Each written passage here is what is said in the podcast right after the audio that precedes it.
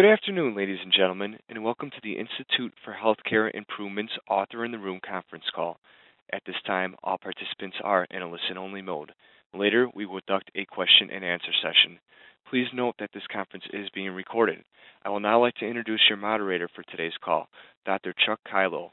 Dr. Kilo is CEO of Greenfield Health in Portland, Oregon, a fellow with the Institute for Healthcare Improvement, and a practicing internist.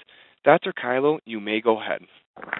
Thank you. Greetings, everyone. Welcome once again to Author in the Room, a monthly program sponsored by JAMA, the Journal of the American Medical Association, and IHI, the Institute for Healthcare Improvement. My name is Dr. Chuck Kilo, and I'll be your moderator for today's call. We're delighted that you could join us. As you know, Author in the Room calls are designed to translate new knowledge, what is published in a recent JAMA article, into actionable steps can, that can improve clinical practice and patient care.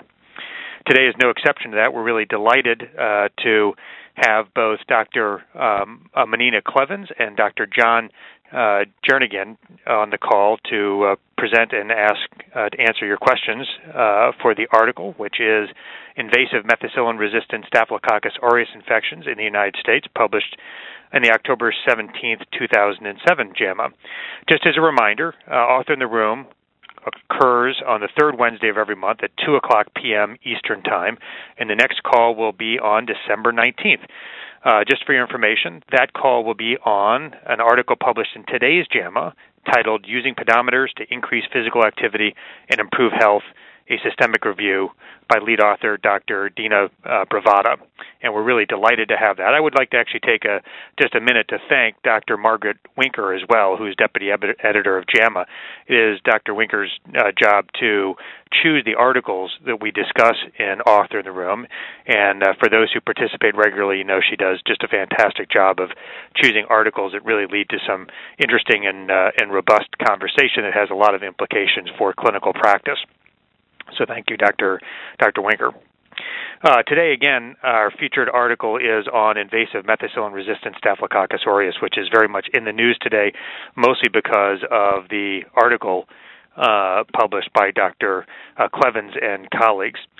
Uh, Dr. Klevens is at the CDC, and she is an, epidemi- uh, an epidemic intelligence service EIS officer. She's been there since 1991 and Dr. Klevens is a principal investigator for a multi-state project to measure methicillin-resistant Staphylococcus aureus in the population, which is uh, the nidus for the article of discussion today. Um, she is joined today by Dr. John Jernigan, uh, who is the deputy branch chief of the Prevention and Response Branch in the Division of Healthcare Quality Promotion at the Centers for Disease Control and Prevention. He is also assistant professor of medicine at Emory University School of Medicine in the Division of Infectious Diseases. So we appreciate both uh, Dr. Klevens and Dr. Uh, Jernigan being with us today. Welcome. Uh, as moderator of the call, it's my job to help focus our discussion on the application of the research findings uh, into clinical practice with the goal of driving performance improvement based on this article. And we know that there is a tremendous amount of interest in this particular topic. Uh, the uh, reduction in the spread of invasive methicillin-resistant Staphylococcus aureus. Uh, together, we'll help you to translate some of what's in this paper into clinical practice, and we're delighted to see a very large number of people sign up for the call today. In fact, one of the call-in numbers is actually from an auditorium where there's a whole auditorium of folks uh, calling in. So we look forward to getting to your questions relatively quickly. Here's how the uh, the hour will proceed. Uh, first, Dr. Klevens will have about a 10-minute summary of the article, uh, summarizing uh, the findings of the study, and then Dr. Uh, Jernigan will take about five minutes to provide a greater context for the prevention of uh, MRSA spread in the community. So we'll have uh, both of them present. That'll take about 15 minutes, and then we'll move pretty quickly on to your calls. There are about 150 uh, lines called in. Uh, so there are a lot of uh, people out there. We encourage you to bring your both comments and questions to the call. And when we move to the Q and A session, uh, Derek, the conference call operator, will give you instructions as to how to get in the queue. One other note: this call is being recorded and will be made available on both the IHI and JAMA websites and a podcast. So, should you choose to get them or past Author in the Room calls, you can go there and look under the program section of IHI.org uh, as an example. Um, members of the press may be present on a background basis only. Uh, and at that, then we will turn to uh, Dr. Klevens first to uh, give a summary of the article. Greetings, Dr. Klevens. Thank you very much. And I also want to thank all the participants, especially today. I know everybody has a lot of things that they want to be doing, so thank you very much for your interest. I also want to start a little bit with some context because before we even got to the study, um, we knew that there were concerns about community associated MRSA. So even though the story sort of ends at this point at the healthcare being the larger group, it wasn't at all to dismiss the community associated. And as a matter of fact, it started based on outbreaks in the 90s of populations that had no contact with a healthcare system traditionally. And that raised an interest to determine well, how frequent is community associated MRSA in the population? So then there was a study, sort of the the pilot phase um, for this larger um, project, which was to measure community associated MRSA and characterize it. And the way that started was from laboratory reports from any body site, there was follow up to rule out cases that had any documentation of risk factors.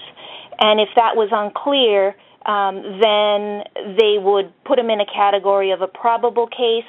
Then all of the cases were followed up, those either confer- uh, uh, in the probable uh, community associated with an interview to then confirm whether it was a community associated case. But to give you a sense of how large that endeavor is, from the three communities that participated in that pilot, um, there were about 12,500 cases that were found. About 79% of them were healthcare associated. And so that left about 2,100 either confirmed or probable community associated MRSA cases from any body site. And there's a very nice description in that paper. That paper is Fridkin et al. in the New England Journal of Medicine 2005. And it was really very nicely descriptive of the community associated cases, not only sort of in the clinical characteristics, but description of susceptibilities.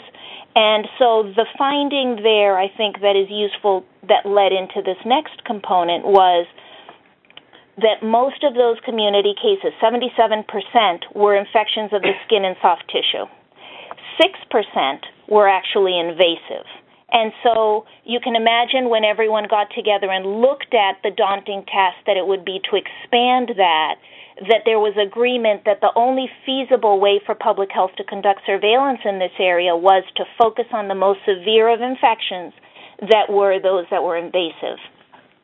And there was actually great infrastructure to be able to expand that because um, the ABCs, which is the active bacterial core surveillance system, um, already had a population under surveillance of about 38 million people in the U.S. across different sites, and they've been conducting surveillance for invasive infections with other organisms, like, for example, um, Group A and Group B streptococcus, um, Haemophilus influenza, Streptococcus pneumonias, you know, other ones. So MRSA was easily added to that.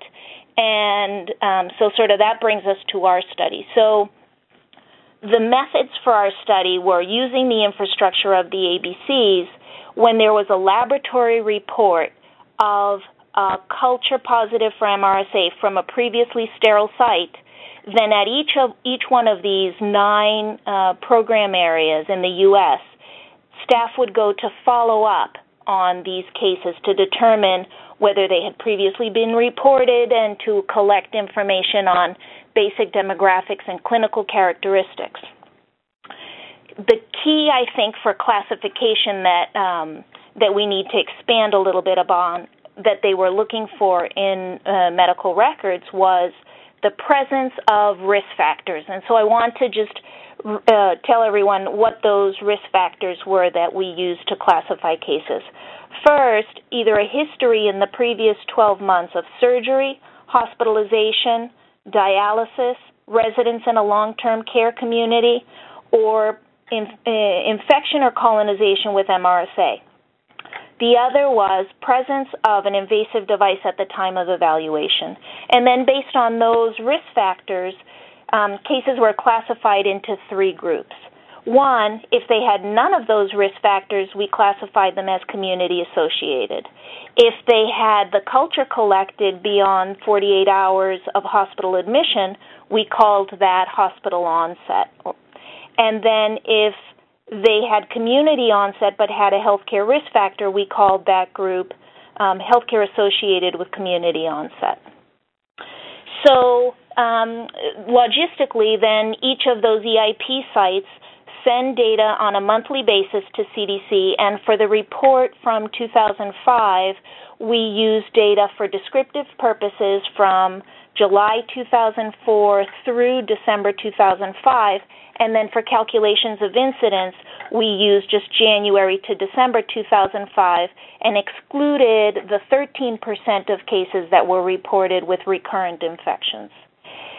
Key findings from our analysis were first of all that based on age, race, and sex adjusted rates, the projections to the U.S.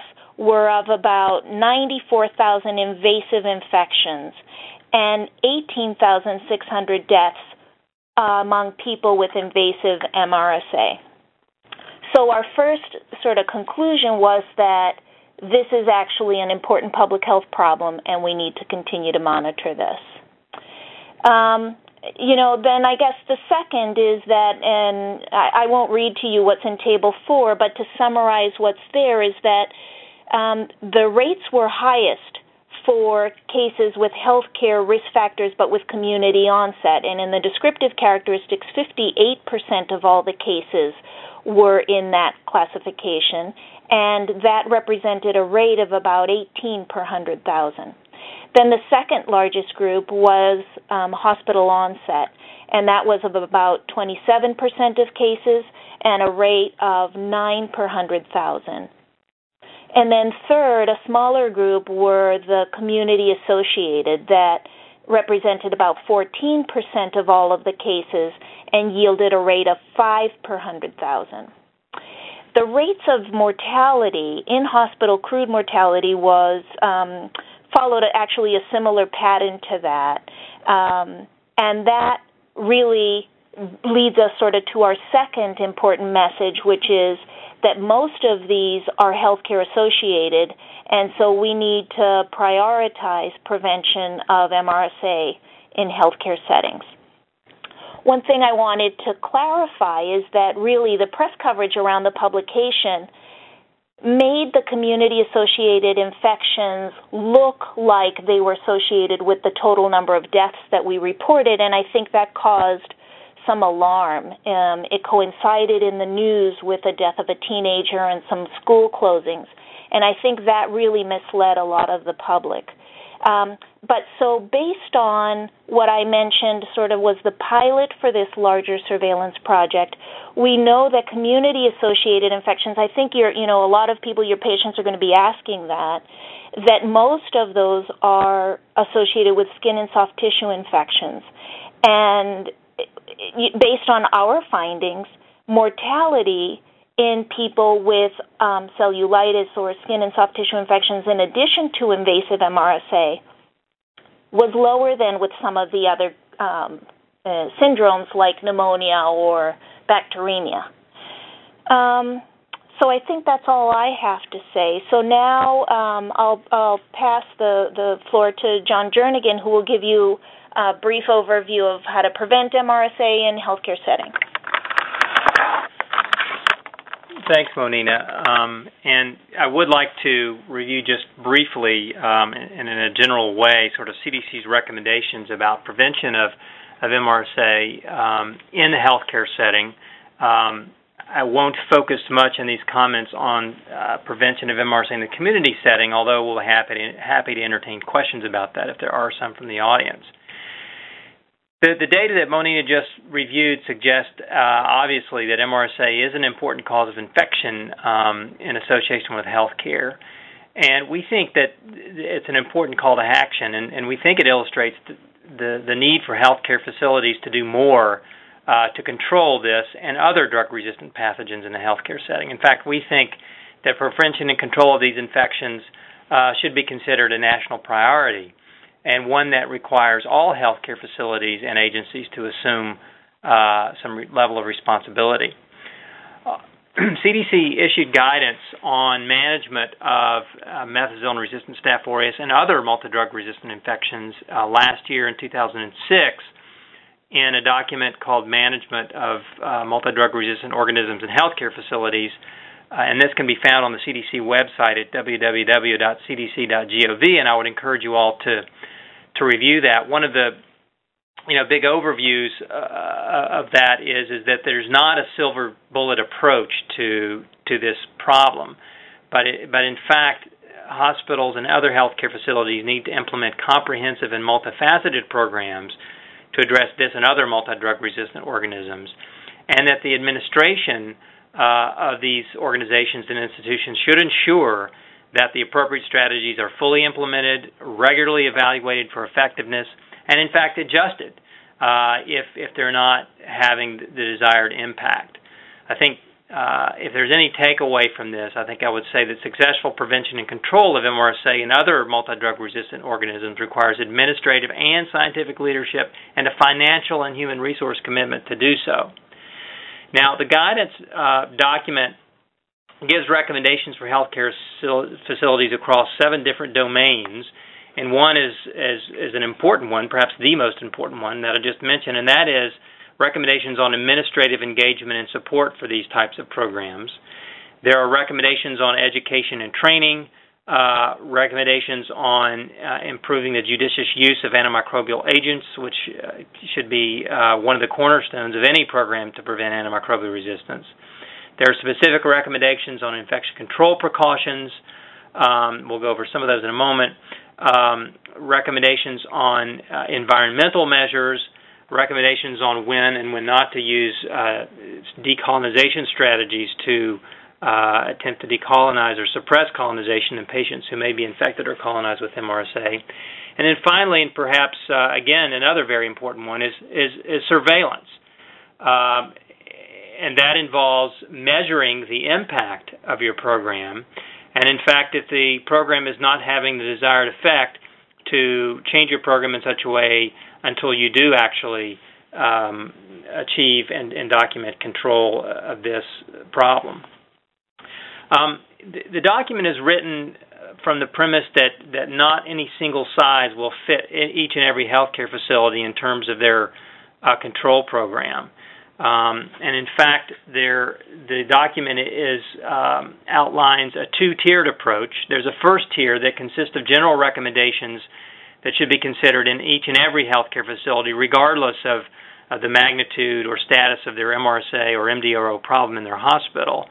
Um, and then there is a second tier of more intensified recommendations uh, that's designed to be uh, implemented in the case that uh, first tier recommendations are not resulting in control of the problem in a, in a given hospital. And, and the trigger uh, of course, um, keys off the measurement, the surveillance system. So hospitals have to have uh, a, a, a, rigorous measurement system in place to know where they are with their problem and whether they're having an impact with their first tier approach.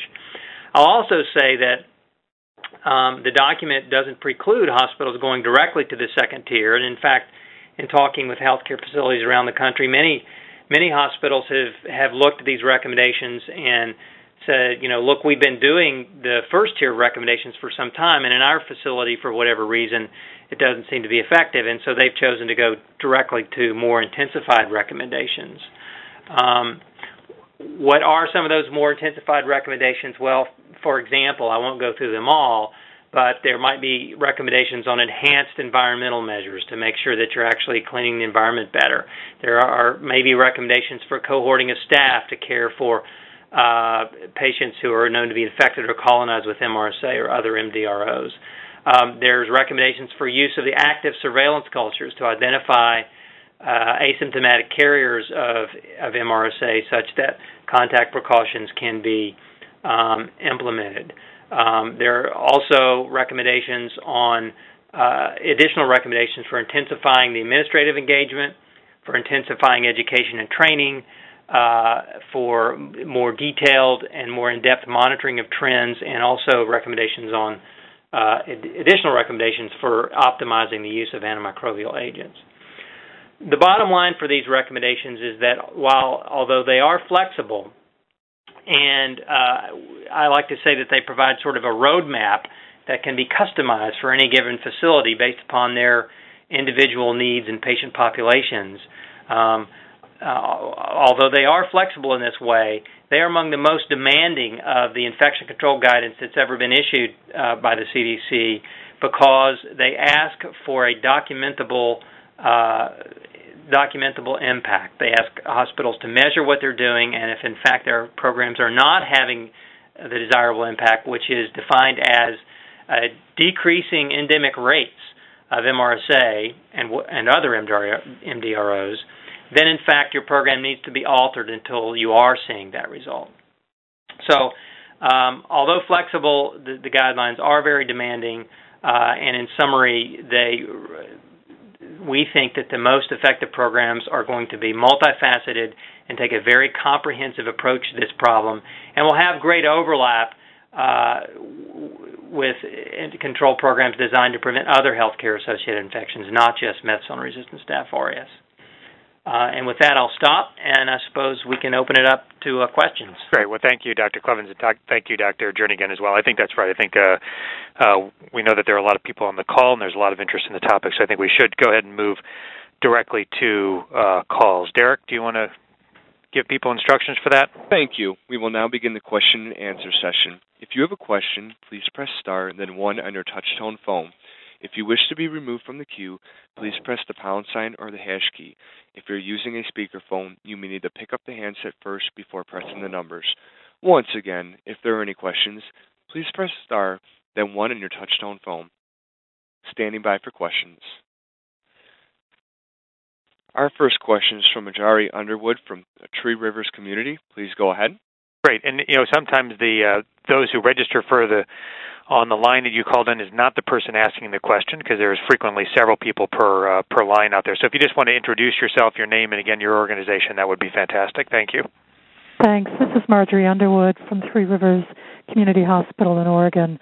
Um, I have a question. The CDC guidelines and Dr. Jernigan both spoke to the need to measure um, the measure our MRSA, but what's really unclear in the literature is exactly what should be measured.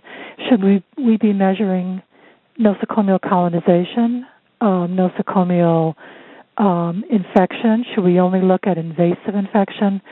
Um, and the defi- so that's my first question. The second question is the def- what definition should be used? Um, there have been a lot of things tossed out about healthcare associated, healthcare associated but community acquired it's really unclear, and we really could use some guidance. Thanks. Right. Um, thank you for that question. It is an important question, and and I, I will admit that the the CDC guidance is a little bit uh, unclear on exactly what the measure should be. And along that line, we actually are working on uh, an, an, additional document that's going to be scheduled for publication, we hope, in early spring of 2008 which uh, the working title is Recommendations for Measurement of Multi-Drug Resistant Organisms in Healthcare Settings, and goes into some detail about exactly which measures a hospital may uh, may use in evaluating the impact of their infection control program. And it will be a com- there will be a combination of measures presented in that document. Obviously, measurement of infection rates is probably the most important thing because, after all, these programs are all designed to prevent uh, healthcare associated infections.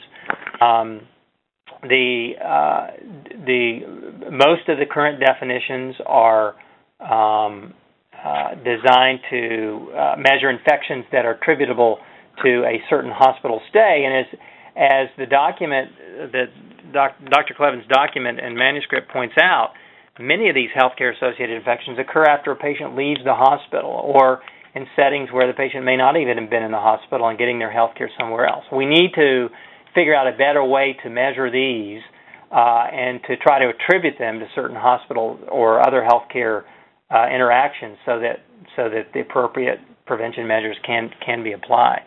Um, so I think measuring the short answer to your question is I think at the very basic level, measuring infection rates and using existing CDC definitions for for hospital-associated infections, what we traditionally have called nosocomial infections, is the sort of very minimum thing. Uh, and I encourage you to keep a lookout for this document to go into some details about additional measures that might be surrogates for transmission and colonization as well. And we uh, there are also some hint in that document of how to look at infections that may manifest themselves after a patient leaves a healthcare facility. But we need more work and research in that area, so there's a lot of work that needs to be done. Let me add, this is Monina. Let me add that there's sort of another side to that, and that is outside of healthcare settings and the struggle with what to measure and how to conduct surveillance for MRSA um, overall, either population based or sentinel sites. And this is something that health departments are struggling with right now. So I think, you know, we don't have again a solution for what they should measure exactly, what definitions. That's going to have to be based on what their needs are locally. What can you do with the data? How are they going to be implementing prevention? And then they'll work that out. But those discussions are going on right now. Marjorie, great question. Thank you for that. And uh, John, where will the measures be published?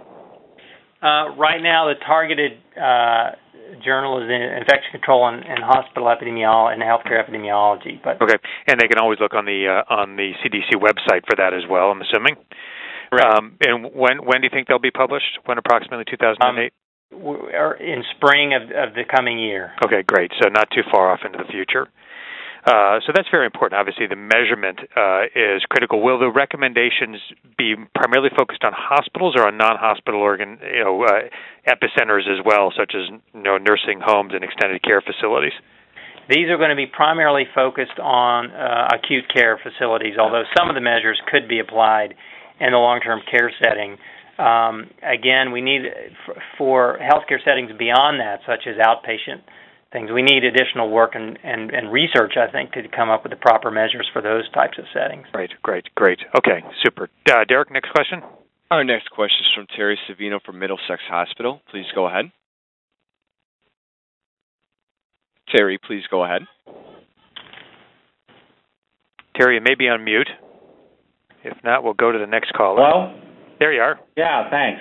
Uh, this is uh, Dr. Goodwin from Middlesex Hospital. Uh, along those same lines, it uh, you know if in the uh, in terms of proactive uh, surveillance, um, if it turns out that uh, people start recommending or start actually doing surveillance to try and determine colonization rates of MRSA, um, it would seem to me, uh, and I'm sure a lot of people have thought about this as well. Number one, that's going to be an awful lot of work, an awful lot of money.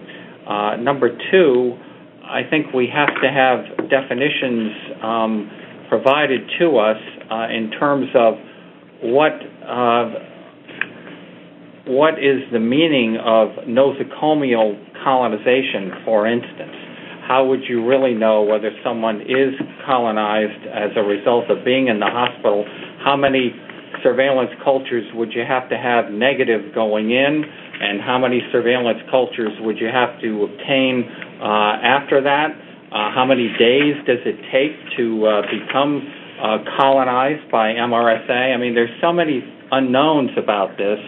It seems to me that I know intuitively it would make sense to try and determine the rates of nosocomial colonization, but it seems to me, from my perspective right now, that that's either going to be extremely difficult or actually impossible. And so I'm, I'm wondering about uh, that as one question. And the other, in terms of active surveillance, you didn't mention uh, doing active surveillance on employees and healthcare workers and whether or not that would also become part of a two-tier um, uh, program. And of course, that opens up a lot of other questions if you start just randomly culturing our healthcare providers and what do we do with that information and uh, do we keep them out of work until they are decolonized and if so how long do you have to wait until you're satisfactorily decolonized, et cetera, et cetera, et cetera. So, uh, going back to the other doc's um, comments, I, think infection rates would be kind of a reasonable way to start, and I'm not sure that we can go much beyond that. Right. Well, thank you for the question. There, there are a lot of excellent points there and, and, and a number of questions. Let me take the first one uh, about surveillance. It seemed like the first part of your question was, you know, what to do about for surveillance for uh, acquisition of colonization in the healthcare setting. Right. And um, the there, I, I, think you're right. I think the, the, the exact role for that precise measure is something that that remains to be determined. I think there are a number of of healthcare facilities out there who have opted to do this and have found it uh, helpful piece of information, um, as li- as limited as the definitions may be, um, because it it, it it it could potentially render uh, an event that heretofore was invisible uh, visible to healthcare workers. If you have a patient who who had a reasonable effort to, uh, for example, find out if they were a carrier of MRSA or another multi-drug resistant organism when they came into your unit, but they left your unit carrying that organism, um, or or you have evidence to suggest that they may have. Of course, it's hard to you know without molecular typing studies, et cetera, to to determine that definitively. But but that could be a marker uh, that's helpful to, to, to illustrate the fact that look, we are transmitting organisms in in this unit, and we need to do better with our prevention messages uh, methods. How to define a transmission is something that um, is you know there there will be surveillance definitions. There actually are surveillance definitions that exist, and that will be part, for example, of uh, a, a, new module in our in CDC's National Healthcare Safety Network, which is a system for that allows surveillance for healthcare associated infections, but there'll be a new module that allows for surveillance uh, uh, for multi drug resistant organisms, both infection and colonization. And there will be a protocol in there, a surveillance protocol that's that defines very specifically how to define that. Is it perfect? No. There's surveillance definitions, and so there'll probably be some false positives and false negatives in there, as there are with any surveillance system. However, um, some facilities may may find it useful uh, in order to, to track how often this event does occur in their in their in their hospitals. Uh, I think again there's more work to be done to improve those measures.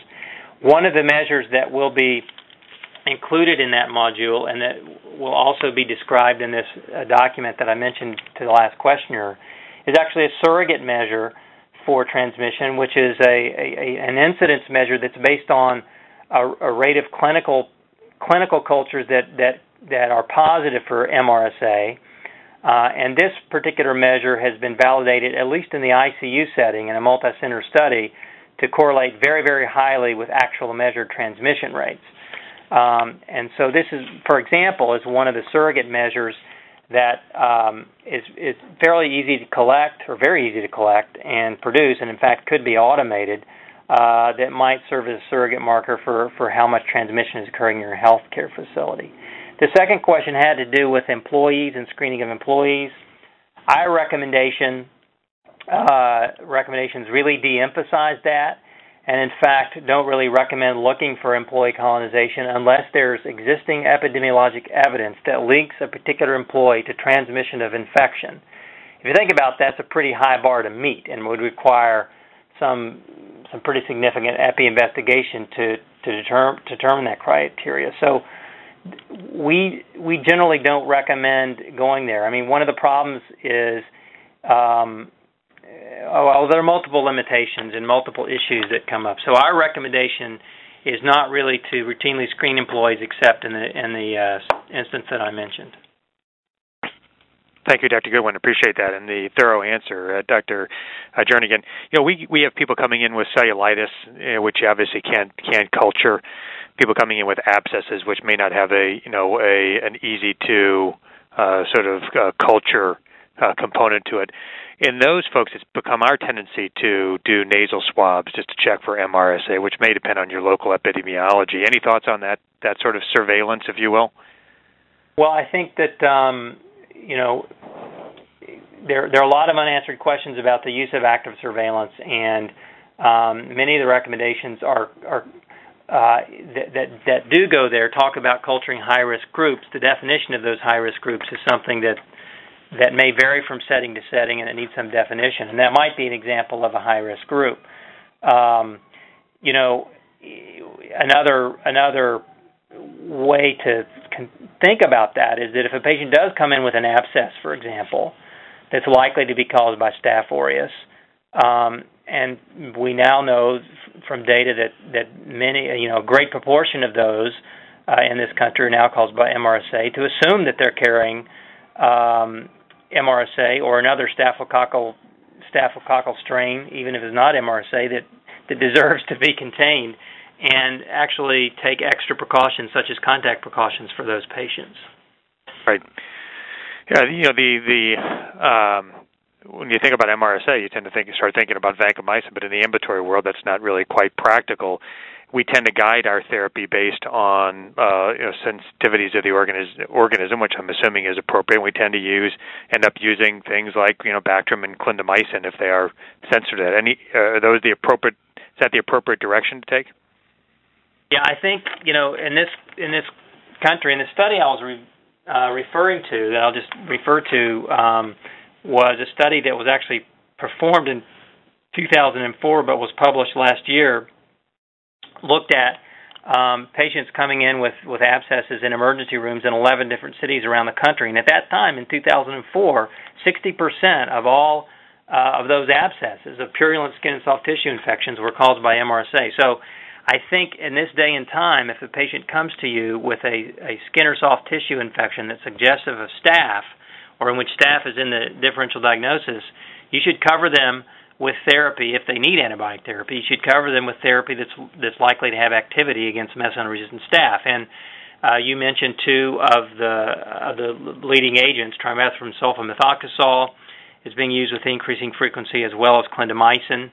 Um, and there are other. There are actually NIH is currently funding uh, some multi-center uh, randomized controlled trials to actually carefully evaluate the effectiveness of those agents since there's not a lot of clinical data to be honest with you in this setting. But but that is a, a very common clinical practice. I'd also uh, refer people to our website. Um, there is a, a document for management uh, for for clinicians in managing skin and soft tissue infections that was sort of a uh, a the result of a group of experts that we convened here at CDC that talked about this, and that goes over very carefully um, some of the thought processes on both diagnosis and management, as including antibiotic selection. So I'd encourage people to review that on our website as well. This is Monina. Can I add something to that discussion? I think actually one thing that's difficult, especially for clinicians to differentiate, is that one thing is what you need to do to arrive at a diagnosis and to most appropriately treat a patient. Surveillance is different than that, and sometimes there's overlap and sometimes there's not. And the surveillance case definitions need to be something that is easily applied, that is objective and uh, reproducible, and that can result in data that is actionable.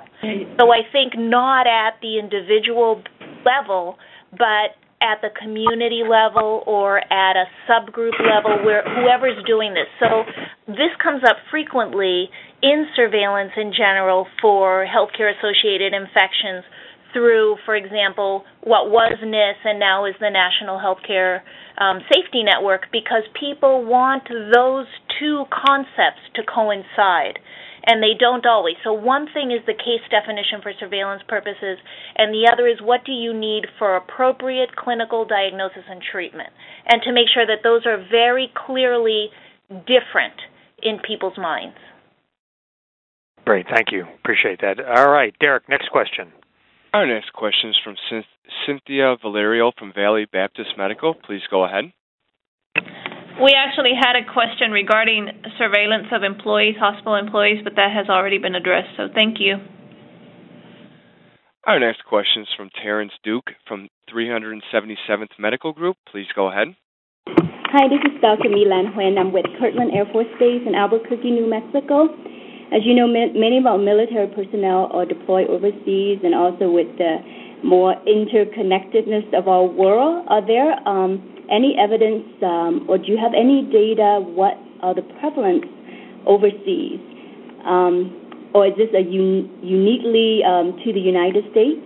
And if not, um, is the CDC or World Health Organization doing surveillance uh, in countries, other countries in the world? As you know, antibiotics use is not very well regulated in the developing world, especially in Asia.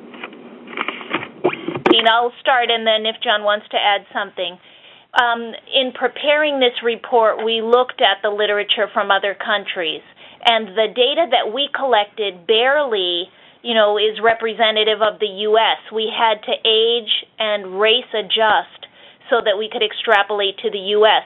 The MRSA phenomenon seems to be very local, and I think the more data that are available at the local level, the better information there is to be able to do prevention. So in some places, for example, you know, the incarcerated population is more uh, where the focus needs to be for prevention. In other places, you know, it might be uh, exclusively the long-term care community. These are things that are very local, so we certainly are unable to extrapolate from our data for, to other countries.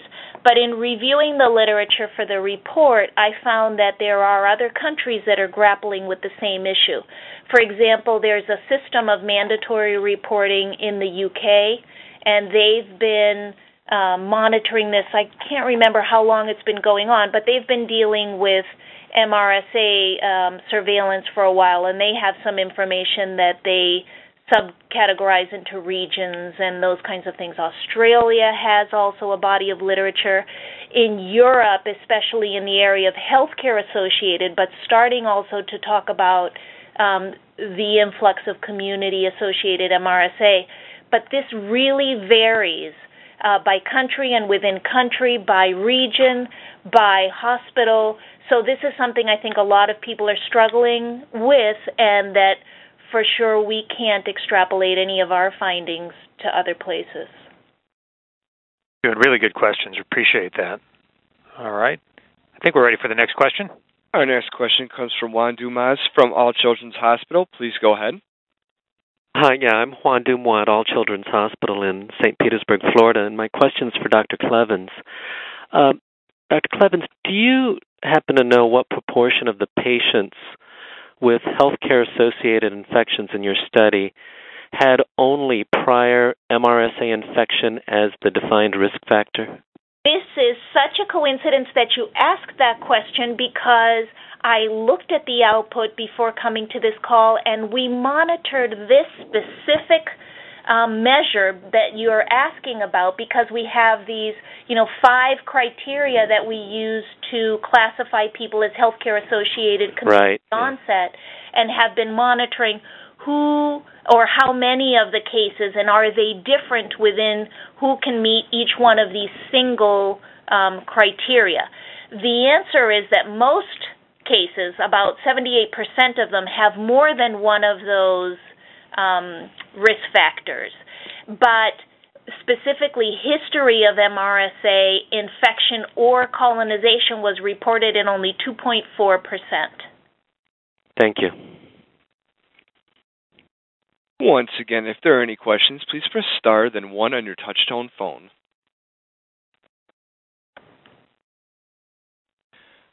Our next question is from Raymond Bixby from Solo Family Practice. Please go ahead. Hi, uh, this is uh, Raymond Bixby in Garland, Texas. Uh, my question is for age appropriate dual therapy, that is, uh, for instance, uh, trimsulfa and uh, doxy or trimsulfa clinda or trimsulfa rifampin, what would be considered minimum duration of therapy so as not to uh, uh, increase risk of further resistance? Well, I'm not sure that you know. To be honest with you, whether either one of us is the best person to to, to answer that question. Um, we're we're not we're actually not the clinical experts. Um, I, what I would say is is that I think probably um, nobody knows the exact answer to your question, and I, I alluded to one of the previous questioners that there's actually uh, plans for some randomized controlled trials to look specifically at at some of these agents since they haven't been many of them haven't been tested in large clinical trials against Staph aureus skin and soft tissue infections. So we should have some data that might might begin to get at that.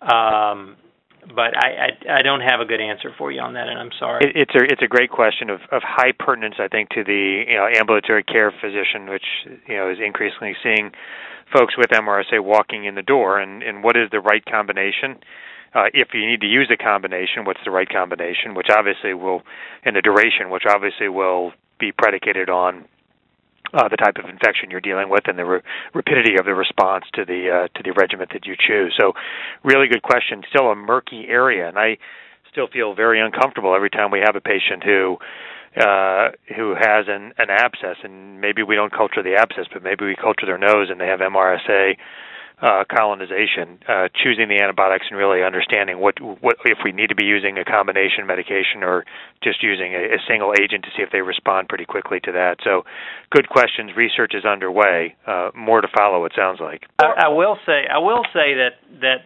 um, I think that probably for for patients who have frank abscesses that incision and drainage is probably under, underused in this country and that I mean there is literature to suggest that for those um, that that are not too extensive and are not associated with with systemic symptoms, et cetera, and are, and are relatively you know small, that sometimes incision and drainage incision and drainage alone uh, will be adequate.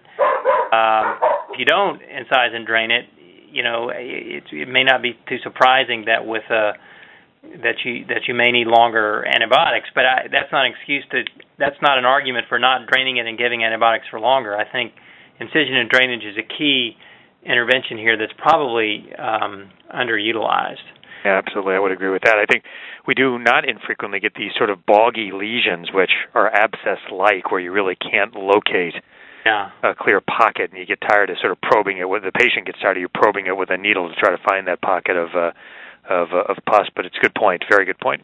I'll also maybe add to that, and um, this may be we commonly get the question about what about since these infections can be the, the community-associated MRSA skin and soft tissue infections uh, do tend to recur, and so the question is, what can you do to prevent recurrence? And uh, one question that's frequently asked is, um, what's the role of decolonization therapy? Um, and I, you know, the answer to that is we don't know yet. Uh, there, there, there is research underway. Uh, we actually are working in a collaborative cooperative agreement with um, UCLA and Kaiser to uh, try to do a study that looks at randomization of patients with community-associated MRSA for eradication of colonization versus not, and to find out if it has any impact on recurrence. We don't know.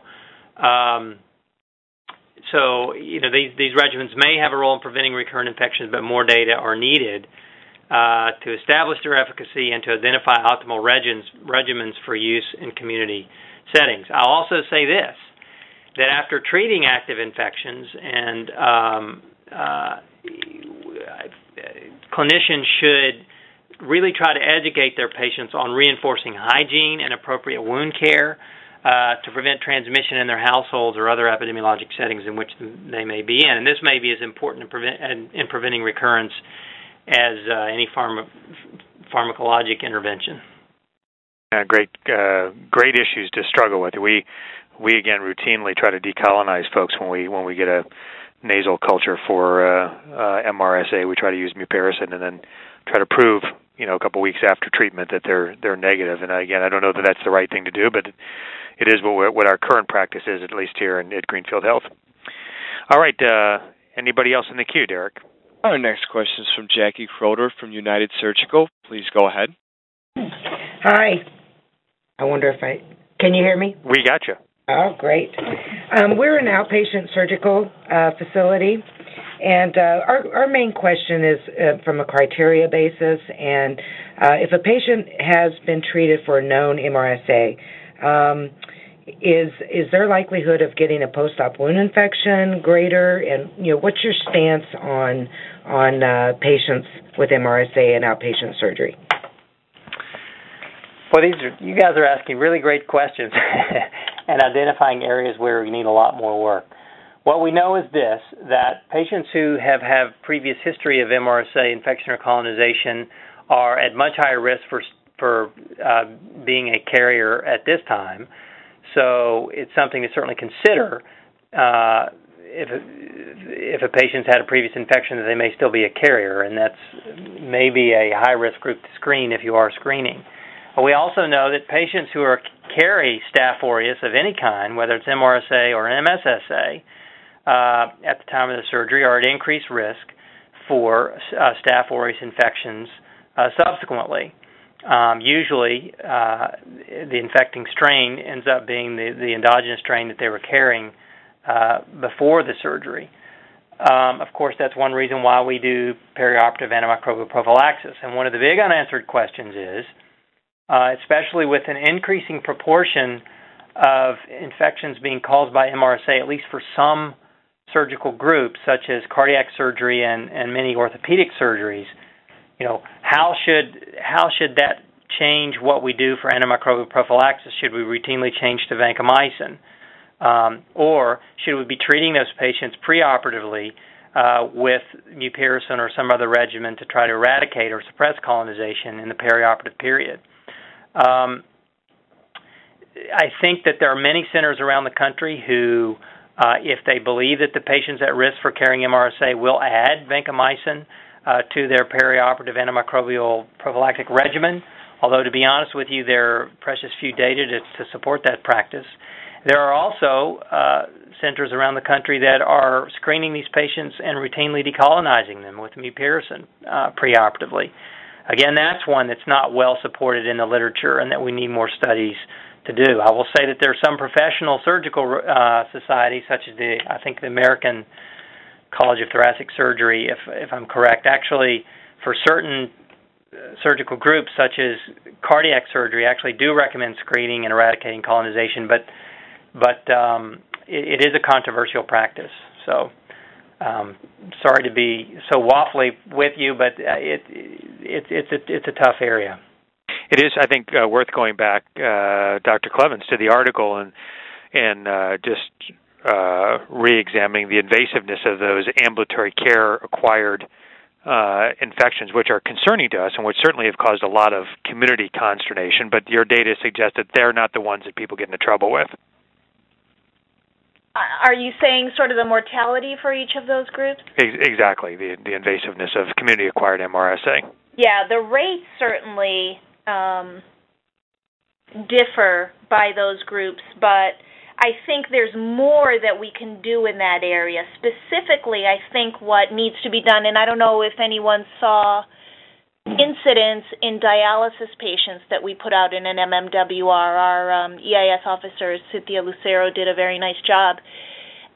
So that we could do that for each of these categories and try wherever there's a denominator to measure incidents in each of these groups so that there's an awareness, especially for the providers of care for these different populations, of what kind of you know incidents, especially of these severe infections. Um, the reason I think that that's important is I've heard a lot of uh, the community that deals with the long-term care uh, population thinks that MRSA is just endemic, but not really causing a lot of severe infection, and so we've started to look at that. And in fact, there is invasive infection in that population, but until we calculate specific incidence rates, I think that won't be as apparent. I, and I don't know if your question um, had to do with with true community associated MRSA, but you know, just to put things in context, and it's probably worth mentioning. I mean, from other data sources, we believe that there are probably you know millions and millions of of MRSA skin and soft tissue infections that affect uh, U.S. citizens every year. Um, that, in combination with the observations from this study, suggest that those very, very rarely become invasive. Um, and these data also suggest that even when they do, and I think this may have been the point you're alluding to, the mortality associated with invasive community-associated MRSA infections is much lower than the mortality associated with healthcare-associated MRSA infection. Now, part of that may be due to the population in which it happens. I mean, obviously, healthcare-associated people have lots of underlying illnesses and immunosuppressed, et cetera, and so forth. Monique is going to add a comment here. Yeah, actually, I think what we reported was by syndrome mortality, right. not by population. And so if you look, all we presented, and this is why I'm saying I think we need to look at this group Yeah. a little bit better. And the PIs were together here on Monday, and we talked about the need to understand this group by population a little bit better. Everybody that we've grouped in this healthcare associated community onset, um, you know, right now is a big group that we're we haven't really refined. So I think we need to look further at that. But when you look at the rates of invasive disease and of death, you know, they're higher than the other groups. So we need to tease it out. Higher than community-associated. Right. Right. Right. Well, really wonderful conversation. I have a feeling we could go on for quite a bit longer, but it is at the end of the hour, unfortunately. And uh, doc, both Dr. Klevens and Dr. Jernigan, uh, Jernigan, I really want to uh, thank you for your participation. It's been delightful. Thank Wanna you. Thank you. Well, thank you. Thanks to the audience as well uh, for you coming back uh, month after month to join us in Author in the Call. As a reminder, uh, Author in the Room is a monthly program. It takes place on the third Wednesday of every month at 2 o'clock p.m. Eastern Time, which is 11 o'clock a.m. Pacific Time. I feel compelled to put that in since I'm in the Pacific Time Zone. Our next discussion will take place on December 19th. The article, again, is using pedometers to increase physical activity and improve health. Really delighted that JAMA has chosen that article. It seems to me that we have far too many articles about cardiac stents and not nearly enough articles about how to increase physical activity and prevent cardiovascular illness in the first place. So delighted that we get to discuss that article on December December 19th. Uh, Author in the Room is sponsored by both the Journal of the American Medical Association and the Institute for Healthcare Improvement. It is an interactive conference call designed to accelerate change that can improve clinical care. Thank each thanks to each of you for being a part of Author in the Room today, and good day. Thank you, ladies and gentlemen. This concludes today's conference. Thank you for participating. You may all disconnect.